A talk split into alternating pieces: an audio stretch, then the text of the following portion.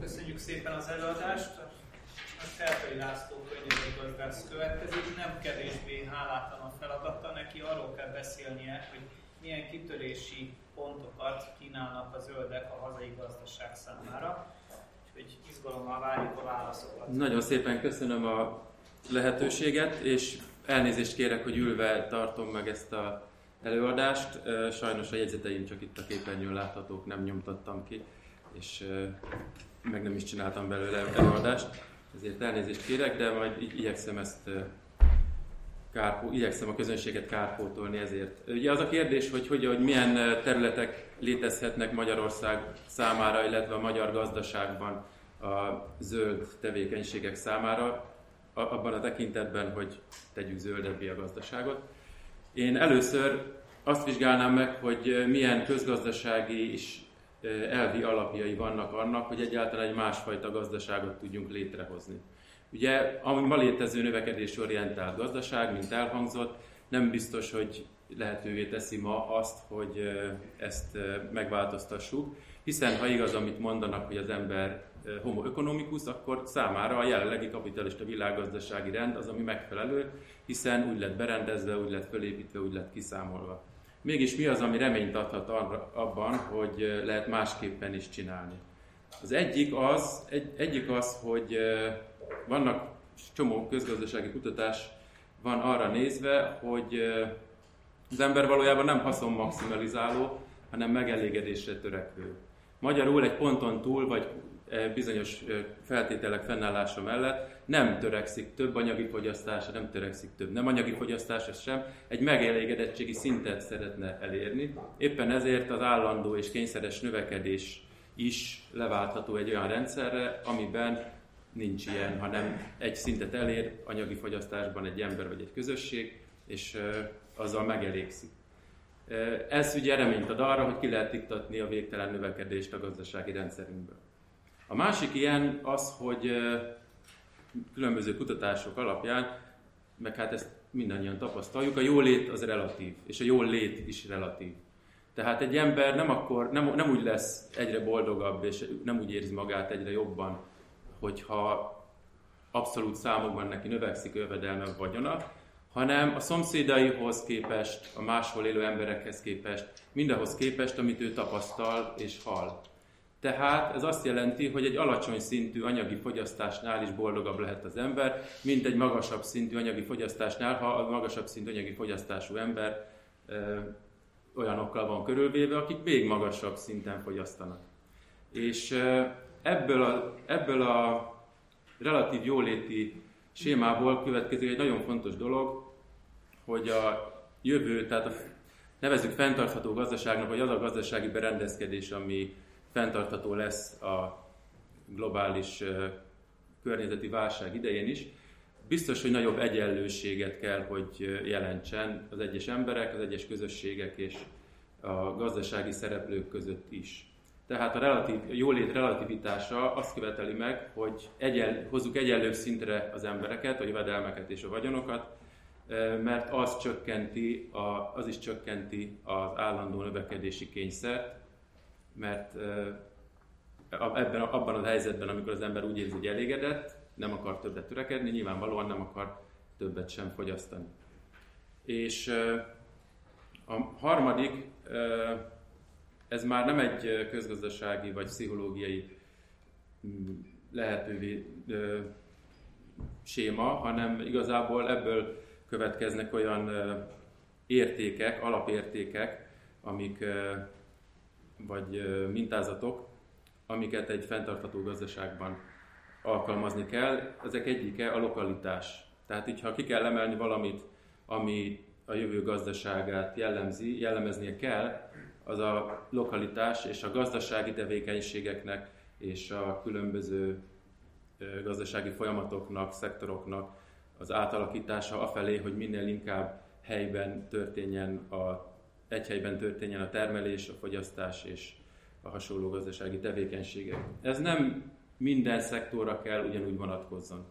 Az én elképzelésem szerint a, alapvetően a alapvető szükségletek kielégítését kell lokalizálni mindenek előtt. Mik az alapvető szükségletek, ugye a levegőn és a vízen kívül az élelem, az energia, a lakhatás, illetve a ruházkodást is ide lehet sorolni. Ezek azok a szektorok, amik különböző mértékben globalizáltak már a mai világban, és egyre inkább a szabadkereskedelem növekedésével, a kereskedelmi hálózatok növekedésével egyre inkább globalizáltak lesznek. Mégis az irány az kell legyen, hogy ezt visszafordítsuk, és egyre inkább helyben elégítsük ki azokat az igényeket, amik az alapvető létszükségletet, létszükségleti cikkeket jelentik. Miért?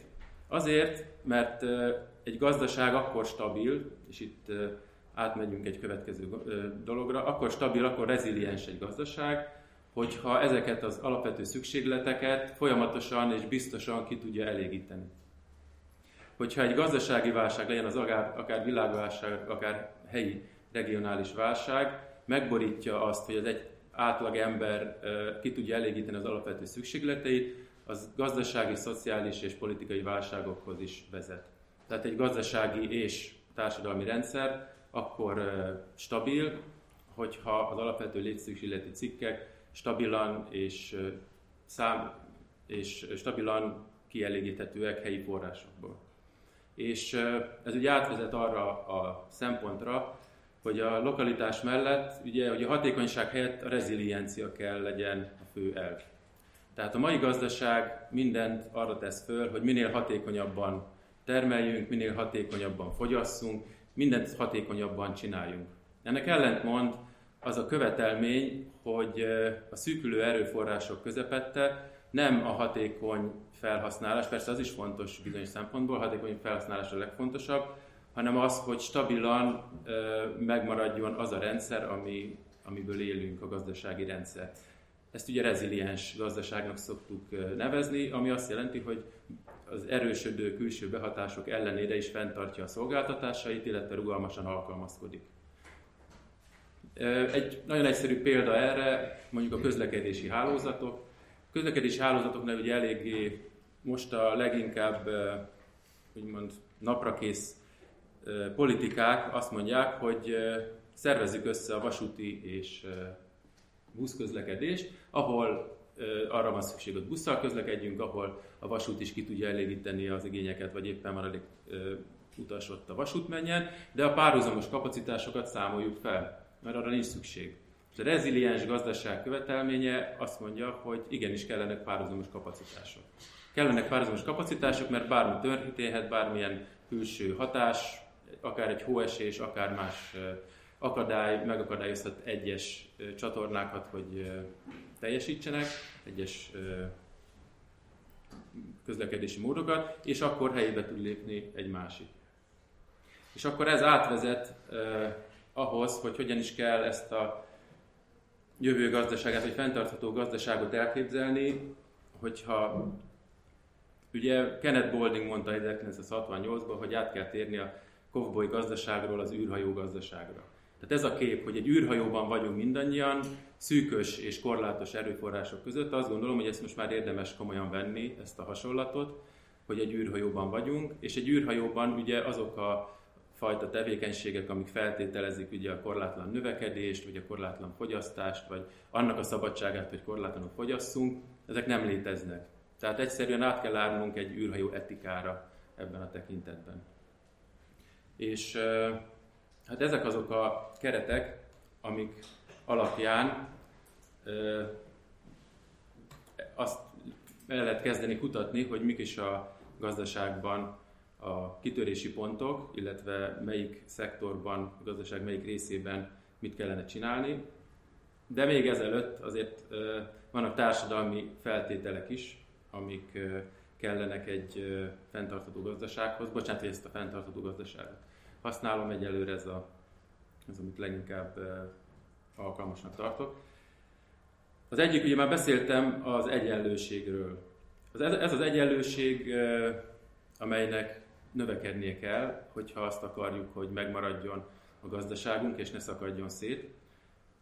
Ez jelenti egyrészt a jövedelmi és vagyoni egyenlőséget, ami feltételez egy progresszív jövedelemadót és egy progresszív vagyonadót, akár jövedelmi és vagyoni plafonnal, és feltételezi az erős közszolgáltatásokat, ugye, amik minden számára ugyanolyan módon, vagy legalábbis hasonló módon igénybe vehetőek. Ebben ugye kiemelt szerepe van például az oktatásnak, oktatáshoz való hozzáférésnek, de ugyanígy az egészségügy, de akár a biztonság, más dolgok.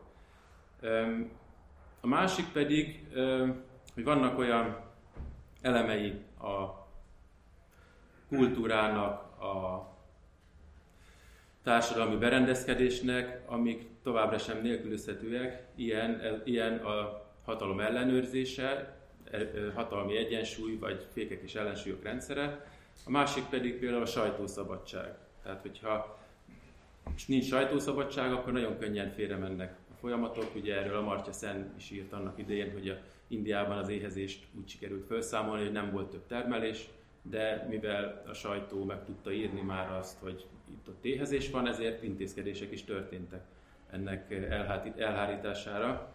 Tehát társadalmi feltételek között ez is nagyon fontos. Most áttérve a egyes szakpolitikákra, említettem, hogy az alapvető szükségleteket helyben kellene kielégíteni. Ez egy olyan rendszert feltételez, amiben a helyi kis vagy közepes vállalkozások között verseny van, de biztosítva van, hogy egy-egy nagy szereplő ne tudja különösen ne, ne külföldről vagy távoli helyekről export-importot bonyolító nagy szervezet vagy cég le tudja uralni az egész piacot. A víz esetében, ugye ez az első alapvető létszükségleti cikkünk, mondjuk a levegőn kívül, viszonylag jó helyzetben vagyunk, a vízszolgáltatás az mindenhol létezik, bár ugye veszélyben van, tehát történtek több helyen is kísérletek privatizációra, illetve ismerünk a más kontinensekről is példákat, hogy ez hova tud fajulni. Ami Magyarországon esetleg fenyegeti a dolgot, az a, ugye az ivóvíz helyett a palackos ás, ásványvizeknek vagy vizeknek az elterjedése, és az a közvélekedés, hogy a csapvíz az egészségtelen, és helyette fogyasszunk palackos vizet, ami egyrészt kimeríti azokat az egyébként jól használható erőforrásokat, amik a talajban vannak. Tehát kellene, kell tudni palackozni vizet, de nem arra kell alapítani, alapozni a ivóvíz használatunkat. A másik pedig, ami ugye itt a klímaváltozás során nagyon erősen föl fog merülni, hogy az egyéb vizeink, a rajtunk átfolyó folyóvizek, csapadékvizek csökkenni fognak, tehát az a fajta vízvisszatartó gazdálkodás, ami ami lehetővé teszi a vizeknek a későbbi felhasználását, illetve mezőgazdasági felhasználását is, arra át kell térni. Ugye a tiszta, tiszta visszakanyargósítása, az áportározóknak a létrehozása, a tavak rendszere, tehát mindenféle olyan technika, amivel a vizeket meg tudjuk őrizni és, és használni. A az élelmiszer tekintetében azt gondolom, hogy az elmúlt előadásokban már elég sok szó esett arról, hogy hogyan és miként lehet fenntarthatóan gazdálkodni, hogyan lehet megőrző gazdálkodást végezni. Itt két dolgot mondanék. Egyrészt azt, hogy, hogy az a fajta biogazdálkodás vagy erőforrás megőrző, talajmegőrző gazdálkodás, amire szükségünk van, az létezik. És létezik olyan tekintetben is, hogy képes kielégíteni a szükségleteinket, akkor is, hogyha itt a Kárpát-medencében mindenképpen, akkor is, hogyha fölhagyunk azzal a ipari, nagyipari gazdálkodással, szántóföldi gazdálkodással, ami ugye az erőforrásokat kimeríti. A másik, és hát itt ugye a szántás nélküli szántóföldi gazdálkodást, vagy a múlcsos gazdálkodást, vagy a kert, kertművelés, tájgazdálkodást lehet említeni. A másik ugye, ami ugye eléggé népszerű gondolat mostanában, az, de igaz, ettől még igaz, hogy az ipari hús, húsfogyasztást az fel kell számolni. Tehát húsfogyasztást drasztikusan csökkenteni kell, de nem kell teljesen megszüntetni, lehet fenntartható módon is állatokat tartani, illetve az ő termékeiket fogyasztani, de ez drasztikus csökkenést kell jelentsen. A tized, ötödére, tizedére le kell csökkenteni legalább a, hús, a hústermelést, húsfogyasztást ahhoz, hogy jelentősen csökkenjen a hús- és tejiparnak a terhelése a környezeten. És még egy dolog, hogy Magyarországon a nagy gazdaságoknak is megvan maguk szerepe a mezőgazdasági rendszerben, tehát az elkép, nem az az elképzelés sem, hogy csak kis gazdaságok, 30 hektáros kis gazdaságok léteznek, a nagy üzemeknek is megvan a maga szerepe, csak azt a egyensúlytalanságot, azt a nagy torz rendszert kell megváltoztatni, ahol ezek dominálnak túlnyomó részben. És ugye elhangzott korábban, hogy a vidék eltartó képesség is akkor tud nőni, hogyha a kisméretű, rugalmas és, táj, és fenntartó módon gazdálkodó szereplők lesznek többségben. Az energiáról, az energiaellátás szintén helyben kellene megoldani. Erre azért elég sok példát tud gondolom mindenki, aki egy kicsit foglalkozott a témával. Ugye itt az első helyen a takarékosság szerepel, a második helyen a hatékonyság javítása, és a harmadik helyen meg a megújuló energiák alkalmazása ott, ahol még mindig fennmarad energia szükséglet. Az időjárás függő megújuló energia termelést ki kell egyenlíteni vagy tárolással, vagy időszakosan beindítható kapacitásokkal, vagy helyi okos hálózatokkal, vagy akár, itt ugye bejön az a szint, hogy a, akár regionális vagy európai szintű hálózatokkal, ahol akár európai szinten is kereskedni kell, lehet az energiával. Nagyon fontos, hogy ez kiegészítő jellegű kell legyen. És végül, nem végül, az vége előtt egyel, a lakhatás, tehát a, erre, keves, erre már kevesebbet szoktunk gondolni, amikor a lokaliz, gazdaság lokalizációról beszélünk, de az, hogy a építő anyagok iránti szükségletet is helyből, régióból, de legalább az országon belülről elégítsük ki, ezt nem sokan szokták felvetni, nem sokan szokták így élére állítani, pedig valójában ez is egy nagyon fontos dolog. Ez természetesen magával vonja azt, hogy itt is az új építések helyett inkább felújítás, ez egyébként minden szektorra igaz, hogy a új helyett felújítás és a újrahasználat és a megjavítás kell legyen az elsődleges szempont. És hát egyébként, és a lakhatásban pedig érvényesülnie kell szintén egyfajta vagyoni vagy jövedelmi maximumnak, tehát az, hogy kinek hány ingatlana lehet, vagy mondjuk lakhatás szempontjából, azt szerintem érdemes maximálni, azért, hogy, hogy társadalmi szinten egy nagyobb hasznosságot érjünk el. Azt gondolom, hogy senki nincs, akinek három kastélyra és öt villára van szüksége, ezt nyugodtan be lehet vezetni plafont arra nézve, hogy ki hány helyen lakik. És még egy, a, ugye említettem a ruházkodást, ez az a szektor, ahol az előzőekkel szemben, ugye az előző szektorokban azért még mindig létezik jelentős hazai kapacitás. Akár az energiaellátásban, még ha nem is megújuló, akár élelmiszeriparban, ruházkodásban, ami egyébként a világ szinten az egyik legszennyezőbb és legnagyobb hulladékot gyártó ipar, nincsen, nem igen van hazai kapacitás. Pedig, ha bele gondolunk, azért mindannyian öltözködünk, lecseréljük, vesszük a ruhákat, eldobjuk, stb.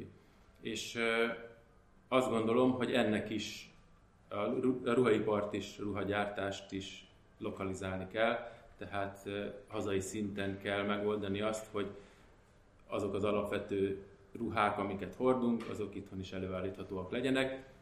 Egyrészt már, már csak azért is, hiszen nem vagyunk tisztában azzal, mivel a föld másik felé gyártják, hogy valójában milyen károkat is okozunk, amikor fölveszünk egy pólót, vagy egy pulóvert, vagy hasonlót, nem tudjuk, hogy hogyan készült, csak egy-egy kép jut el hozzánk, vagy egy-egy videó felvétel, amikor egy bangladesi üzem összeomlik, ugye, és meghalnak ezren, vagy éppen elszennyezett folyók, stb. Képeit látjuk. Én itt fel is függeszteném, ugye a hulladékgazdálkodásról nem beszéltem, mert ugye az egyértelmű, itt el is hangzott a körkörös gazdaság említésével, hogy, hogy a, abban a gazdaságban, amit föl szeretnénk építeni, ott nincs hulladék, és mindent egy körfolyamatba kell illeszteni, ami erre nem alkalmas, azt ugye pedig nem kell gyártani. Itt egy gondolat, hogy nem mindig a műanyag a legrosszabb.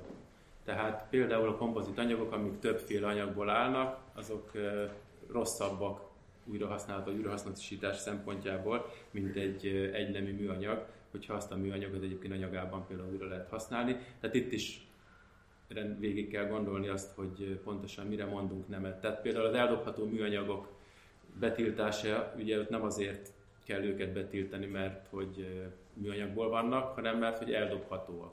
Tehát, hogyha nem eldobható és tartós termékeket gyártunk műanyagból, akkor az nyugodtan része lehet a gazdasági rendszernek.